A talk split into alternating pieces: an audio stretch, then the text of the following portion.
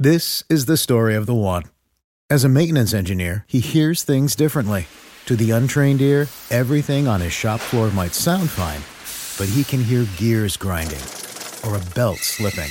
So he steps in to fix the problem at hand before it gets out of hand. And he knows Grainger's got the right product he needs to get the job done, which is music to his ears. Call, clickgrainger.com, or just stop by. Grainger, for the ones who get it done.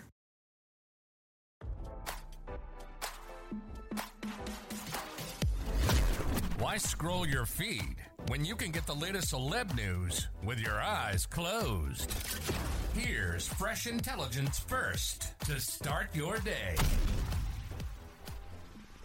Caitlyn Jenner mocked an anti transgender Republican this weekend after the conservative pundit said Donald Trump was as pro trans as President Joe Biden, RadarOnline.com has learned. The surprising back and forth took place on Sunday after former Trump supporter turned Ron DeSantis backer John Cardillo accused the former president of being as pro trans as Biden and having Bruce Jenner in lipstick as a media surrogate. Trump is as pro trans as Biden, Cardillo tweeted. He allowed trans contestants into Miss Universe, opposed NC's bathroom bill, and has Bruce Jenner in lipstick as a media surrogate.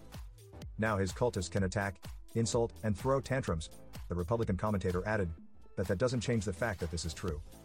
Jenner fired back less than two hours later and quipped that Cardillo has bigger breasts than her. My goodness, emotional much? Too much estrogen? Are you transitioning? You have bigger breasts than me. Jenner tweeted. As RadarOnline.com previously reported, Jenner and Cardillo's short feud on Sunday came just days after Jenner clashed with the conservative and pro-DeSantis LGBTQ plus advocacy group Gays Against Groomers, GAG. The clash came shortly after a GAG board member, David Leatherwood, resigned from the group. Leatherwood cited an extremely anti-gay campaign ad from the DeSantis campaign as the reason for his departure. Not the draft you sent my team, Jenner wrote shortly after Leatherwood's resignation. Some highly relevant omitted info. Hmm. You can't play it both ways. Leatherwood fired back and acknowledged that his departure from GAG directly related to the founder's outspoken support for DeSantis and the Florida governor's recent ad that is extremely anti-gay.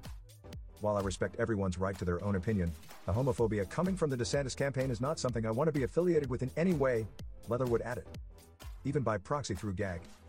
Meanwhile, Jenner also recently got involved in the controversy surrounding Bud Light and the beer company's partnership with transgender influencer Dylan Mulvaney. Let's not normalize any of what this person is doing, Jenner wrote about Mulvaney. This is absurdity. As someone that grew up in awe of what Nike co founder Phil Knight did, it is a shame to see such an iconic American company go so woke. Jenner added in April after Nike partnered with Mulvaney.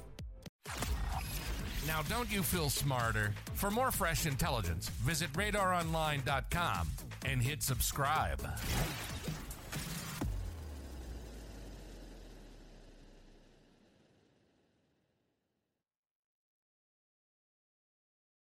This is the story of the one. As head of maintenance at a concert hall, he knows the show must always go on. That's why he works behind the scenes, ensuring every light is working, the HVAC is humming, and his facility shines. With Grainger's supplies and solutions for every challenge he faces, plus 24 7 customer support, his venue never misses a beat.